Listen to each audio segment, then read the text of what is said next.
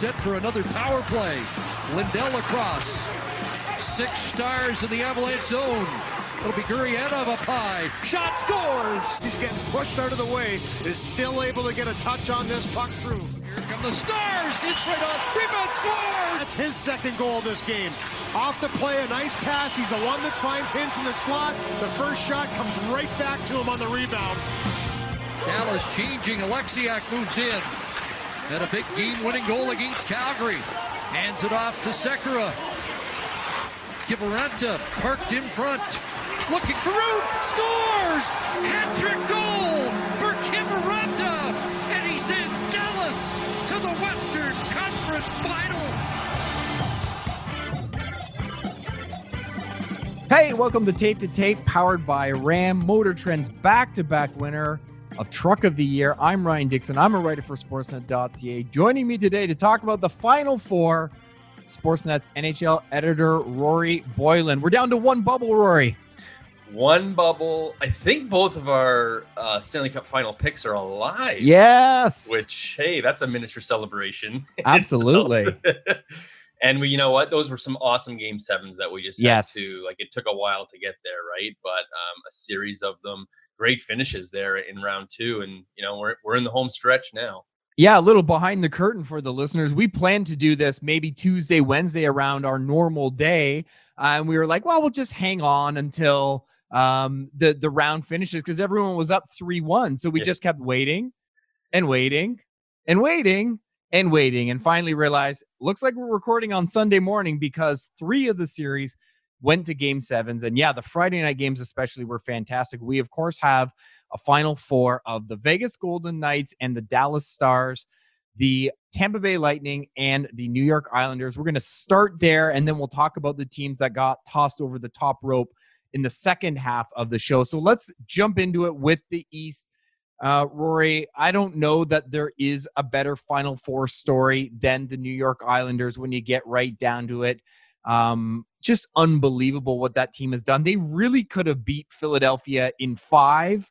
Um, you know, they obviously had them on the ropes, some overtimes. It could have been done earlier, and they ended up really putting an exclamation mark on the series with a big win in game seven, four nothing, blanking the Flyers. Um, now they get the Tampa Bay Lightning, a Tampa Bay Lightning team that's still going to be playing without Steven Stamkos, which I, I don't know if that's flown under the radar, but yeah, it, it, sure. you know, I feel like we really haven't talked a lot about that.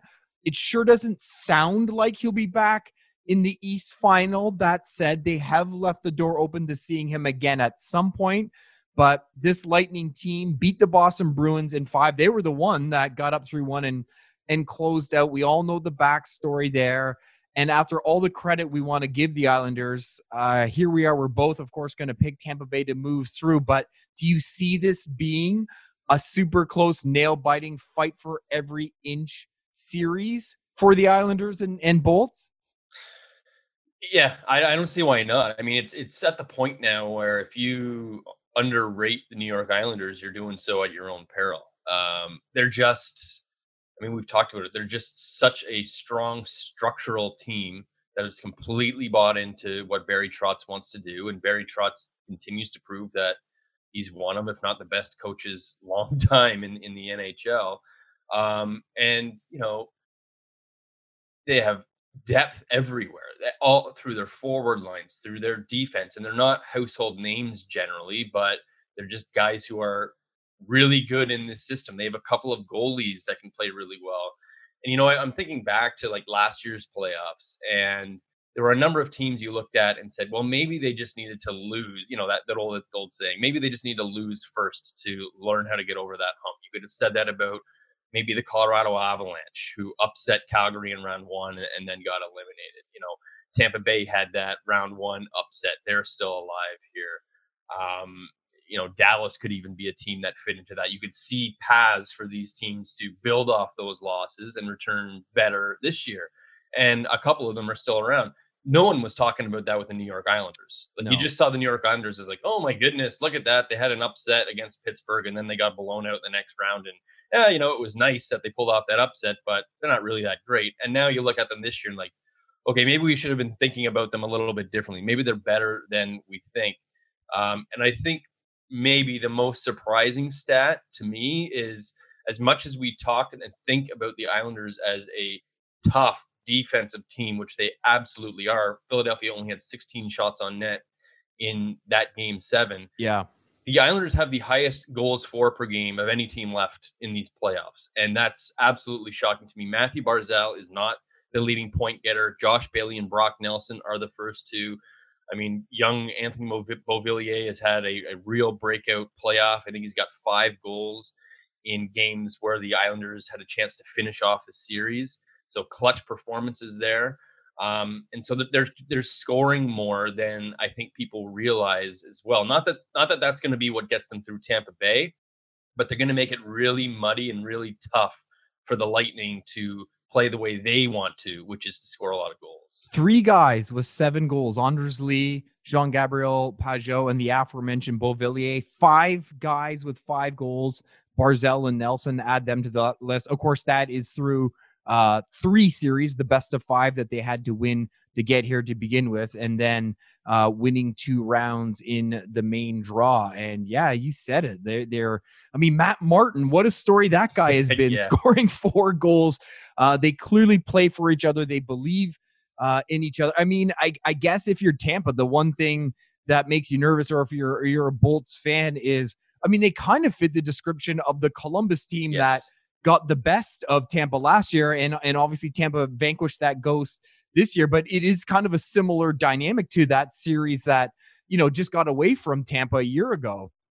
A hundred percent. And you know, if if you are a Tampa Bay fan, you can look at it and say, well, they did beat Columbus this year, and Columbus is very similar this year too. Like that's yep. how Columbus got through Toronto, right? They frustrated them on offense, and and Tampa Bay got through Columbus without a heck of a lot of trouble uh, this year comparatively. So you can kind of compare them in that way and say maybe this is a good series for the Lightning. And and I think a lot of people are going to see it that way, probably rightfully so. Like the Lightning are just stacked, even without Steven Stamkos. They're blowing their way through these playoffs. Um, just a stellar defense. They have a lot of depth up, at, up up front too, but it's more about scoring goals than anything else. And so it's just kind of you know, along the lines of those San Jose Sharks, Washington Capitals teams, just keep putting the these players, this team on the ice for as many years as you can, and one day it's going to hit. And you know, for all the teams that they could have drawn in the Eastern Conference Final, you know, getting the Islanders isn't the worst thing. Isn't the worst thing on paper anyway. I, I didn't want to say it out loud, but yeah, I know. I know. I, but it's that's how it is, right? Like it's true. I, I, could easily look back at this clip in two weeks and say, well, the Islanders really blew away Tampa Bay. That sounds bad, but you just you look at it on paper and you see so many ways for Tampa Bay to get through, and not a lot for the Islanders. But this this isn't me discounting the Islanders. I think they could make this a really tough series. It's just when you're making predictions, it, it you, it's hard to not pick the team that has the track record of winning a lot in the regular season, mostly over the last few years, and just the, the skill that they have because I mean, you look at the teams on the Western Conference too, loaded with skill. You know, as much as the Islanders and teams like Columbus, defensive teams have been a, a kind of side story in their success in these playoffs. Dallas got through Colorado because they scored a lot. Vegas is here because they score a lot. Tampa is here because they score a lot. So that is the stronger narrative through the first couple of rounds, I think. And you have to say a bit of a coming out party for Brayden Point. I mean, obviously they needed him more than ever. Uh, he was already a, a, huge part of the team, but um, you know he's a guy who they really needed in the absence of Steven Stamkos, and he is showing just what he can do at the top of an NHL lineup. Yeah, I mean that that's been huge, and you know there was some. Remember last summer, didn't know what was going to happen with his contract because Tampa Bay was kind of bumping up against that cap. Yeah he was a candidate to get an offer sheet, which of course never happened in the NHL. Sebastian Aho got one, but it was easily matchable. So there's nothing actually competitive about trying to pull these guys away. And lo and behold, Point resigned. Um, but I don't know if a lot of people outside of Tampa, uh, outside of Tampa, and like really hardcore fans knew and fully appreciated what Point was. Um, so with Stamkos out of the lineup, um, the way he stood up, I mean, you can't miss him right now. He's their leading scorer. He's an awesome, awesome two way player as well. Um, and so he's had an, an you know he leads them in points, leads them in points a game, even strength goals, even strength points. He's one of the highest even strength. He might be tied even with Nathan MacKinnon if I remember right for even strength points uh, in these playoffs. So it's not just you know Tampa Bay getting on the power play and Brayden Point is taking advantage. He's doing it in the toughest spots. Um, and so that's been a, a, massive development. But then, you know, you look down this lineup and you see Nikita Kucherov, number two. Of course, it's been those two guys that have really been hugely, huge contributors to this offense so far, like a tier above everybody else. Right after that, you go to Ondrej Palat, Alex Killorn, Blake Coleman, a, a really nice trade deadline pickup uh, for the Tampa Bay Lightning. But these guys aren't like blowing the doors off. They're not going to be challenging for a Conn Smythe at this point unless they have a series to remember or something. Yeah. It's it's Point and it's Kucherov that are driving this up front, with of course Victor Hedman being an absolute beast of a presence on the blue line. Well, in the case of the Dallas Stars, it's Joel Kiviranta who is driving things up front. what would a game seven be without an unsung out of the blue hero? And all the better that he's finished and we get amazing uh, calls in his uh, native language. Aleksiak lähtee marssiin, kiertää pönttöä. Pakki pakki sy- syvyyssuunnassa, se juoksee maalin taakse. Kiviranta ja Hintsavat maalin edessä. Ja Kiviranta! Hattutemppu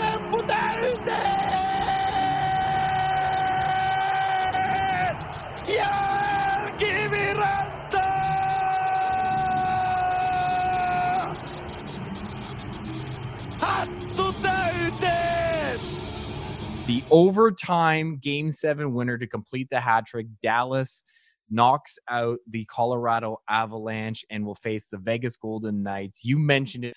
Uh, our finalists are still rolling here, Vegas and Tampa. So I, I assume uh, you, like me, will just keep uh, stand by the pick. But um, you know, Dallas, it took everything they had to withstand the pushback from Colorado. But like you said, similar to the Islanders, they're finding the scoring. Alex Radulov on the top line, all of a sudden bearing goals. Um, you know, Kiviranta, we joke, but plugged into the lineup for game seven and, and look what they found. I mean, Miro Heiskanen, uh, Gurianov, young guys. I mean, we we all knew Heiskanen had some pretty serious potential, but he has landed. He is here. Yeah. And uh, Gurianov was a 20 goal guy, and he's doing it in the playoffs now.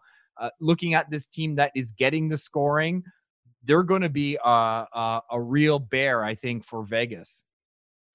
Yeah, I mean, if you remember last year in the playoffs, Dallas uh, met St. Louis in round two and came within inches of knocking them off in that series. There was a wraparound attempt by Roope Hintz and another one by Jamie Benn in overtime that were just inches. I think it was Colton Parayko that stopped the Benn uh, wraparound with his stick, basically on the goal line. So you know they were they were that close to beating last year's Stanley Cup champions in 2019. So not a huge surprise that Dallas is here. They they have everything you need.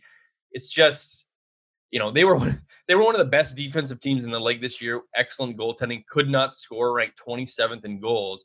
So that they absolutely blew up and were scoring like crazy, matching Colorado goal for goal in that series was hugely surprising. But you look at this lineup and you say it's, all the guys you mentioned, plus Jamie Benn, yeah. Joe Pavelski, Tyler Seguin. I mean, even Roope Hintz had a had a pretty good season too, and, and a, a good, really good playoff for them last year. Like they have these weapons, and you just always throughout the season you look at this team and say, why aren't they scoring more? And it's just because they play this system that uh, that that the coaching staff wants them to play. They buy into it.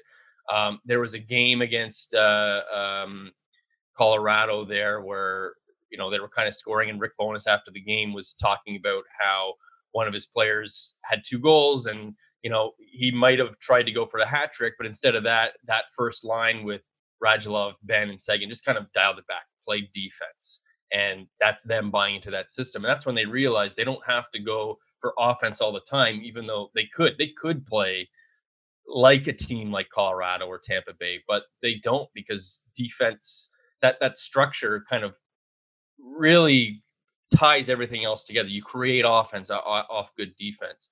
And Colorado just left too many opportunities for Dallas.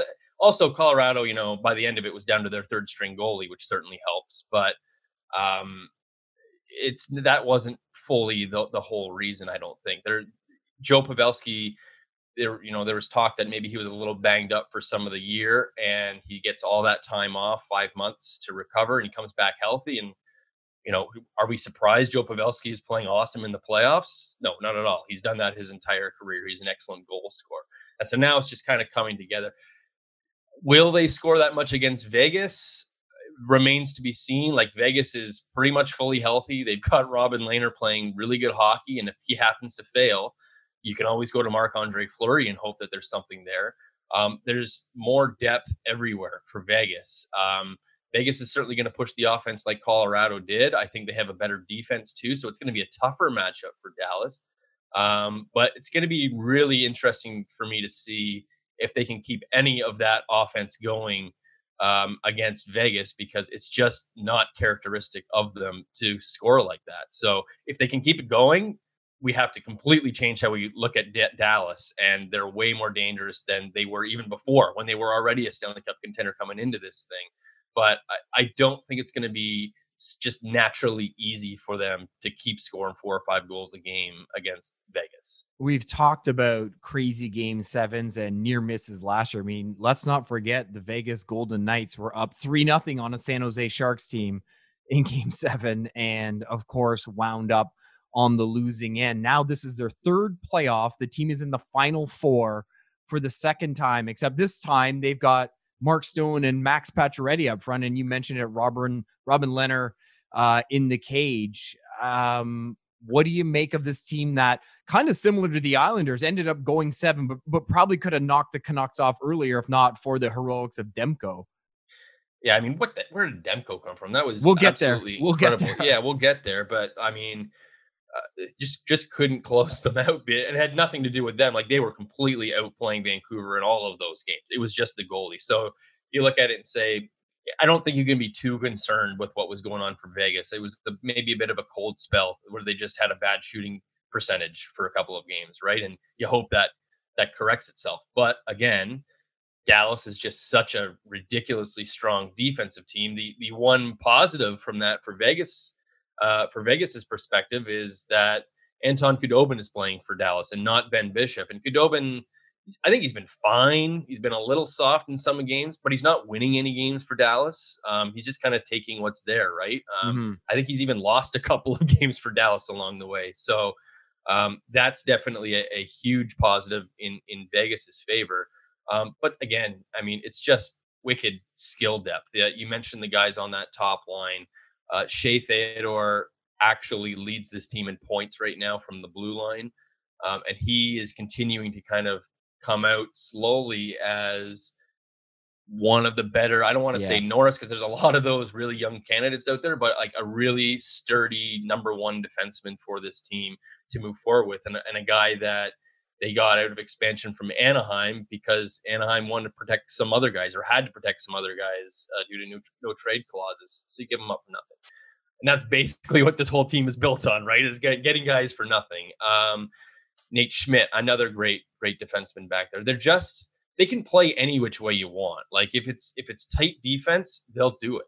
If it's all offense, they'll do it. They'll play with speed. They've got a physical kind of rough sandpaper edge yep. to them. Like Ryan Reaves went a bit too far against the Vegas or against the Vancouver Canucks and getting kicked out of that game, but for the most part, he doesn't push that edge to put Vegas at a disadvantage. He's exactly what they need. So they've got a really strong mix of of everything. And now you look back at that Robin Lehner trade at the deadline that we were sitting there at scratching our heads like what does that mean for Marc Andre Fleury? Is it just giving him rest down the stretch so he can start, or are they thinking about making Lehner the number one. And Lehner is clearly the number one because they could have gone to Fleury for game six, certainly for game seven against Vancouver, not because those losses were Lehner's fault, but just to give a change of scenery because you view it as a tandem.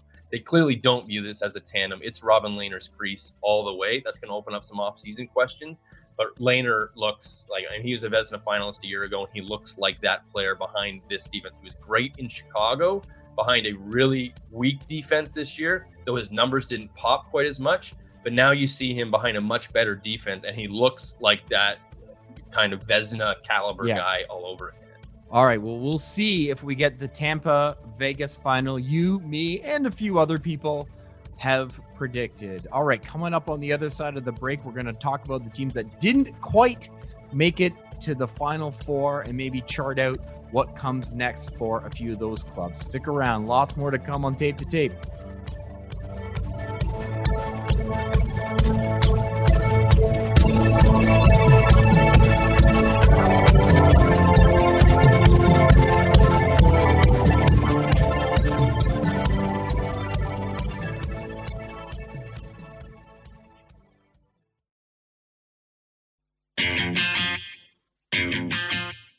Hey, welcome back to Tape to Tape. Don't forget to check out the Sportsnet Fantasy Hockey Pool presented by RAM. Just go to sportsnet.ca forward slash RAM. You can win $50,000 in cash prizes or the grand prize, a RAM 1500 or 2500. Once again, sportsnet.ca forward slash RAM. I wonder if anyone had Kiviranta. I'm going to say probably not. Um, but man, things change fast in the NHL. People and teams come out of nowhere. Right. I just, before we get into Colorado, Boston, uh, Philly, and a little bit on the, the Canucks, I just have to go over a couple things that uh, in, in a relatively short period of time and sometimes in a real short period of time just changed so much. I mean, we talked about Lehner and Fleury in in the first block. I mean, two years ago, they're they're basically building statues of Marc Andre Fleury. He's the face of the franchise in Vegas. What a story after you know being the odd man out in Pittsburgh. Now it's Robin Lehner's net. The Colorado Avalanche. It was not quite three years ago that they were a bottom feeding team selling off on Matt Duchene and us wondering if they were one of the maybe the worst run franchise in the league they're probably the consensus 2021 Stanley Cup pick right now. The New York Islanders, do I even have to say it? Two years ago, their captain goes, and it, that's a team that can't make the playoffs with John Tavares. You assume they're just going to be wandering in the hinterlands, and here they are, two years later in the conference final after making the playoffs uh, last year, first time since '93 for the Islanders. And then what about something like a week ago? You were looking at the Canucks going, even with the cap situation, they got to sign Markstrom. He's just too important. And three big games from Thatcher Demko, and you're kind of wondering, well, geez, maybe Demko's the guy. I mean, that in particular is why GMs must never sleep at night and get paid the big bucks. We talked a lot with Iain MacIntyre about the Canucks at the start of their series versus the Vegas Golden Knights. Um, and we talked a lot about the future. And, eh, you know, we talked about them in the context of assuming they probably weren't going to get past Vegas, which ended up being quite close. But people who want to deep dive on on all those um, guys who are going to play a big role in the future and what that looks like, you know, check back to our last pod and listen to that. But I do think we have to talk about Demko and. I mean, three games. What do you do, Rory? It, does it really weigh on you? It, it, you know, it, the cap is so tricky to navigate. Goaltending is so tricky. People will scream you can't devote too much resources yep. to goaltending. I mean, if you're Jim Benning, what do you do?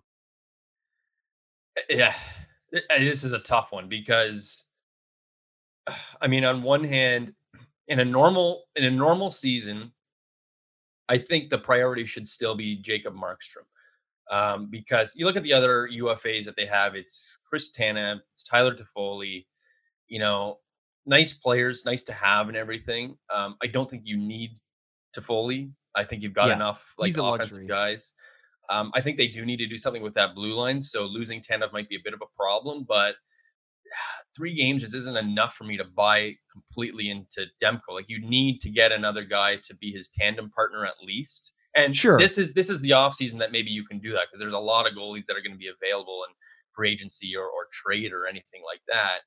Um, and it's not like he's a kid, right? He's 25 in December. Exactly. Exactly. The the problem is that not only do you have a flat cap to deal with, you have Seattle expansion draft next year.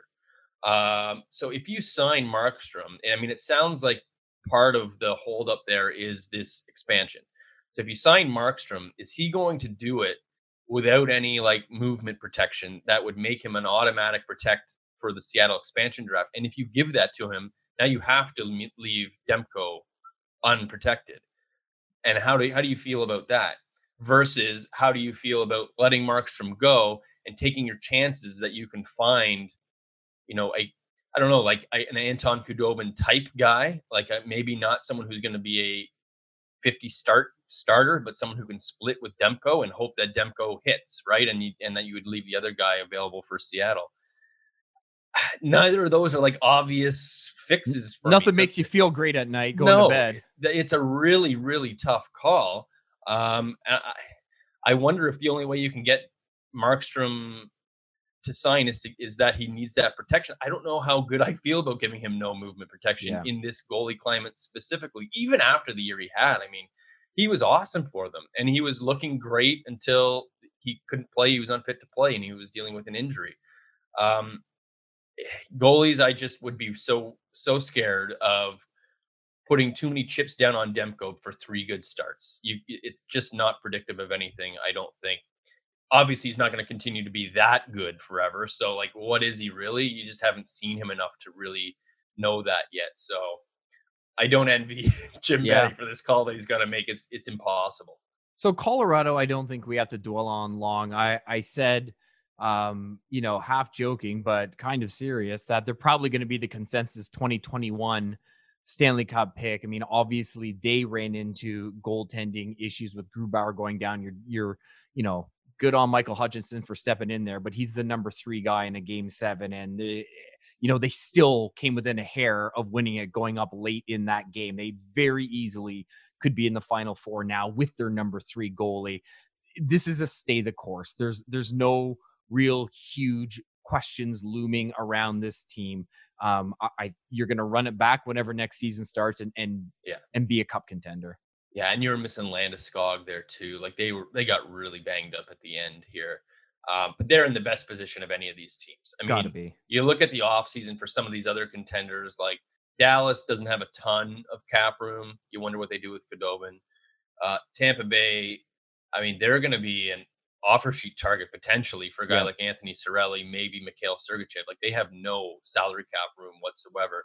Vegas is capped out. They don't have any big contracts to worry about other than that goalie situation. Um, but like they're also capped out. Colorado is like one of the teams that has the most cap room, and and that's you look at the other teams that have a lot of cap space, and it's New Jersey and Detroit, and like these really bad teams that have a long way to go. Colorado is is there, so obviously they're a candidate to potentially sign a guy like Taylor Hall, who, hey, Taylor Hall, would you go to Colorado for a discount or would you take a lot of money and sign a one or a maybe two year deal just to take a quick run at the cup? Because he said money isn't like the be all yeah. end all. He wants to win, right? And it, it's I don't a, know if there's a better like situation. a dream fit. And you'd hit the UFA market again when you're 30 years old or something. Sure, you know? sure. And and if it works, maybe you've just had an awesome season and your value has been upped Hopefully, the cap situation is better at that point because we've come out from this yeah. COVID 19 situation by then. Um, that's the best case scenario. And eh, heck, even if you don't, maybe you're still taking runs at the Stanley Cup. And that's what that's what he has said. Like he's played in this league for 10 years. He's barely had any playoff experience.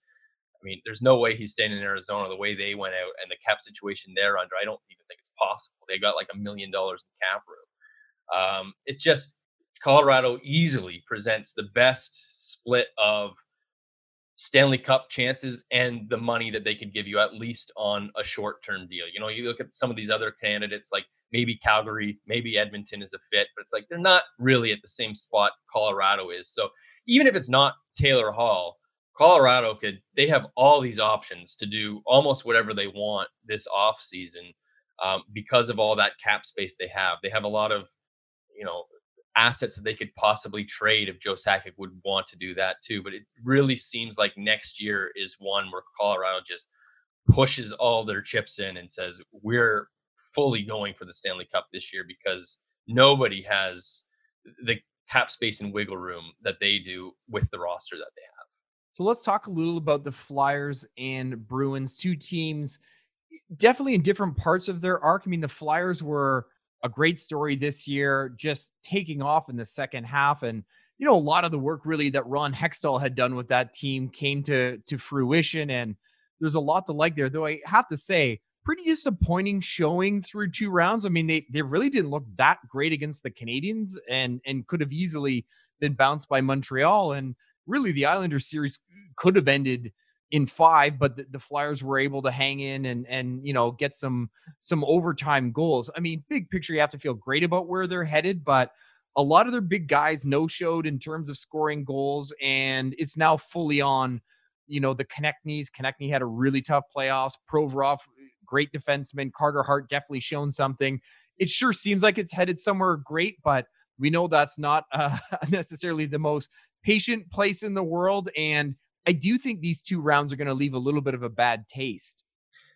Eh, eh, yeah, Philadelphia is like the hardest team for me to figure out because they're in the playoffs one year and then they're out, and then they're in again and then they're out. And you look at their roster and you say, how do they bounce back and forth like this? Like they have, as far as like the lead kind of guys, you have what you would want. I would think you you have you know, like Claude Giroux is a really good offensive. I wouldn't say he's one of the top superstars in the league or anything like that, but the guy can score a lot of points for you.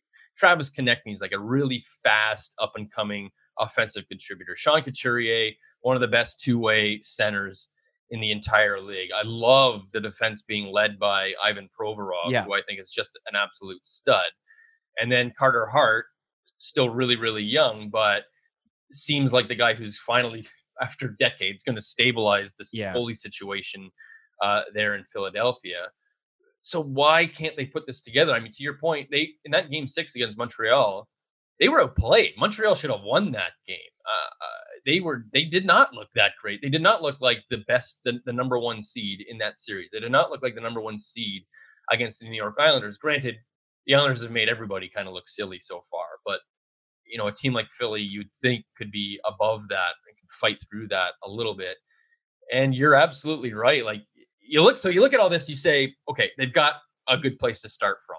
Why is it not clicking? And to your point, there's just no patience historically in that organization. So you wonder what kind of reactions this is going to lead to in the off season, and would it lead to anything that they may regret at, at some point later? Like it seems like a team that you just kind of want to keep pushing on with because a lot of these things, especially in net, uh, the players are still pretty young. Um, but at the same time, and you look as bad as you do as as the top seed after the round robin, there are legitimate questions. Like they don't look as polished as Tampa Bay and Colorado and Dallas and some of these other contenders that even lost a little bit earlier. Um, but I, I don't know why they're not more consistent. They were so good from January on, yeah. like one of the best teams, and then and then all of a sudden they weren't again in the playoffs, and it's I, I can't figure this team out. I don't know why they're as inconsistent as they are. So I'm not going to write the obituary on the Boston Bruins just yet. They lose to five games in Tampa. Two years ago, they lost to five games in Tampa in the second round. In between that, they had a game seven to win the Stanley Cup on home ice and didn't do it.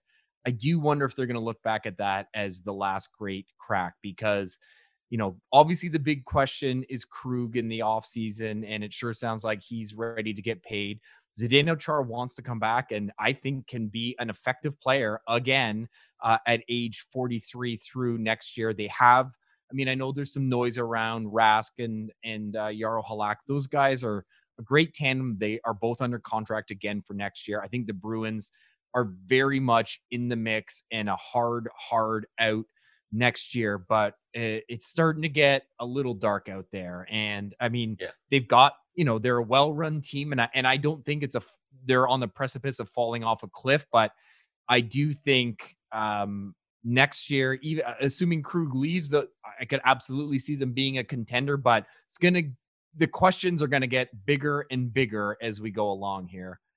Yeah. So the you hit the the biggest question in Torey Krug this offseason. Like, what happens with that guy? He, he does sound like he wants to get paid. Can Boston give him that money? They probably have enough cap room, but it's going to be really, really tight. That would be a massive loss um, if he goes somewhere else. Because um, all of a sudden, I mean, I love Charlie McAvoy. He's going to be great for the future. I, I agree with you that Zdeno Chara is still just a, a tough customer out there and someone I would love to have on my team. Brandon Carlo is fine, but it's like you need Krug. You need that guy who can consistently, reliably move the puck and create offense. And you need more than one of those guys, and you need an elite guy. And just losing that and not replacing him is going to be massive. Like it's, I, I don't think he's the same, but it's kind of similar. Where if Pittsburgh were to lose Chris Letang for nothing, that would be devastating for their blue line. And so I think it's similar in in Boston there. You know, I'm not so worried about this team next year um, if Krug is still around uh, because you wonder, like, if Tuukka Rask did stay, how much that changes what happened to the Boston Bruins. It's I, I think I think he is one of the better goalies in the league. I think his numbers back that up. Um, I, I, just think that he needs to be rested in the regular season, and it usually pays off in the playoffs. Yeah. So you wonder, just having your number one goalie, what does that change right away? And I think that's a legitimate question. Um, it's after next year, and to your point, like every year from now on, these questions are going to get tougher. After next year, David Krejci is going to be a UFA, and he makes a ton of money. So how how is that negotiation going to play out? Patrice Bergeron's 35 years old. It's not going to get any easier. Brad Marchand's 32.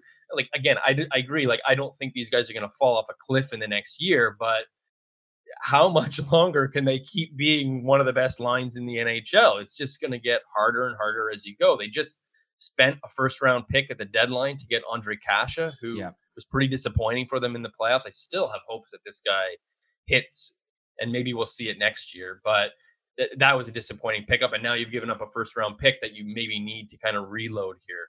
Um, do they make that first round pick available next year to try and keep this thing alive? Like, how motivated are they versus a team like Pittsburgh, who clearly is trying to go all in as long as they can? Sure. Is Boston similar in that? And then they just keep throwing picks out at the deadline, just keep trying to add to extend this life as, as long as they can. And then when the bottom does drop out, good luck. We'll see you a yeah. few years after you get out of that rebuild because it's probably going to be a little messy.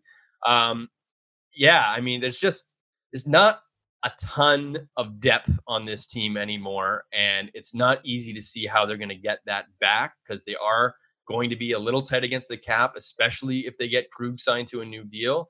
So it, it you know, and as you go, it's going to get thinner and thinner, and it's going to get tougher and tougher, and their best players are getting older fast, and so I don't want to say their window was closed it's definitely closing though. The moral to the story: if you have a chance to win the Stanley Cup on home ice in Game Seven, mm. get it done because you yes. don't know when uh, it will come again. No one's going to win the Stanley Cup on home ice this year. They're all in Edmonton. Final four teams. Uh, we keep clipping along. Should be great. Keep checking back to tape to tape. We're going to play it by ear again and figure out when the best time to jump in is based on how the series are going based on when my wife goes into labor. We don't really know how that's going to go. Maybe that will be the big story in my house this week. we shall see, but we're uh we're planning to certainly keep podding along here and and hopefully get uh, keep hitting our our weekly frequency. Um, we're just trying to figure out when the best time to jump in is. But uh, yeah, so much great action to talk about. We have to do it.